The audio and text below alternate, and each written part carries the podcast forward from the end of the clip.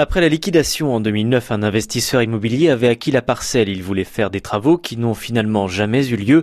Les dégradations se sont depuis multipliées avec la présence de squatteurs et un incendie dans l'ancienne usine Spatz en avril 2015. Gilles Averrousse, le maire de Châteauroux, veut reprendre les choses en main. Oui, effectivement, c'est un lieu qui nous a posé des problèmes depuis euh, la fermeture de l'usine Spatz, puisque c'est un lieu qui a été régulièrement visité euh, donc avec beaucoup de plaintes du voisinage qui est vraiment à proximité, les immeubles sont tout autour, dans un quartier qui est une entrée de ville hein, avec beaucoup de population. Les travaux de démolition vont coûter 187 000 euros. Un espace vert sera aménagé dans un premier temps. Le maire de Châteauroux réfléchit ensuite à un réaménagement du quartier Vaugirard dans son ensemble. On sait que c'est une entrée de ville qui est assez prisée, on l'a vu euh, de l'autre côté de la départementale. Donc je pense que ce sera un mixte effectivement entre logement plutôt en maison de ville et puis peut-être service parce qu'on est quand même au bord d'une route très passagère, route de Blois.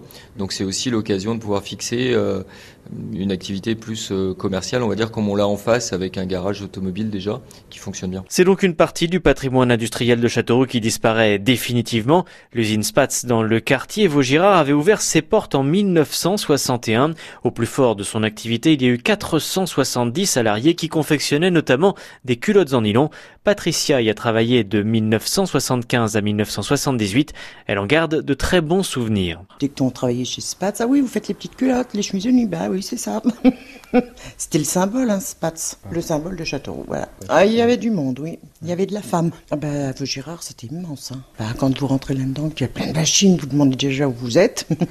ça fait quand même quelque chose de la voir partir. Ben, je dis que c'est bien dommage d'en être arrivé là, parce que maintenant ça fait mal au cœur, il n'y a plus rien. Mais pour elle, il était important de raser le bâtiment. Pour les, les gens de Vaugirard, ça sera certainement mieux. Ils vont voir un plus bel environnement après. Parce que de voir ça, c'est quand même affreux maintenant. C'est devenu laid. Les travaux de démolition seront terminés à la fin du mois de juin.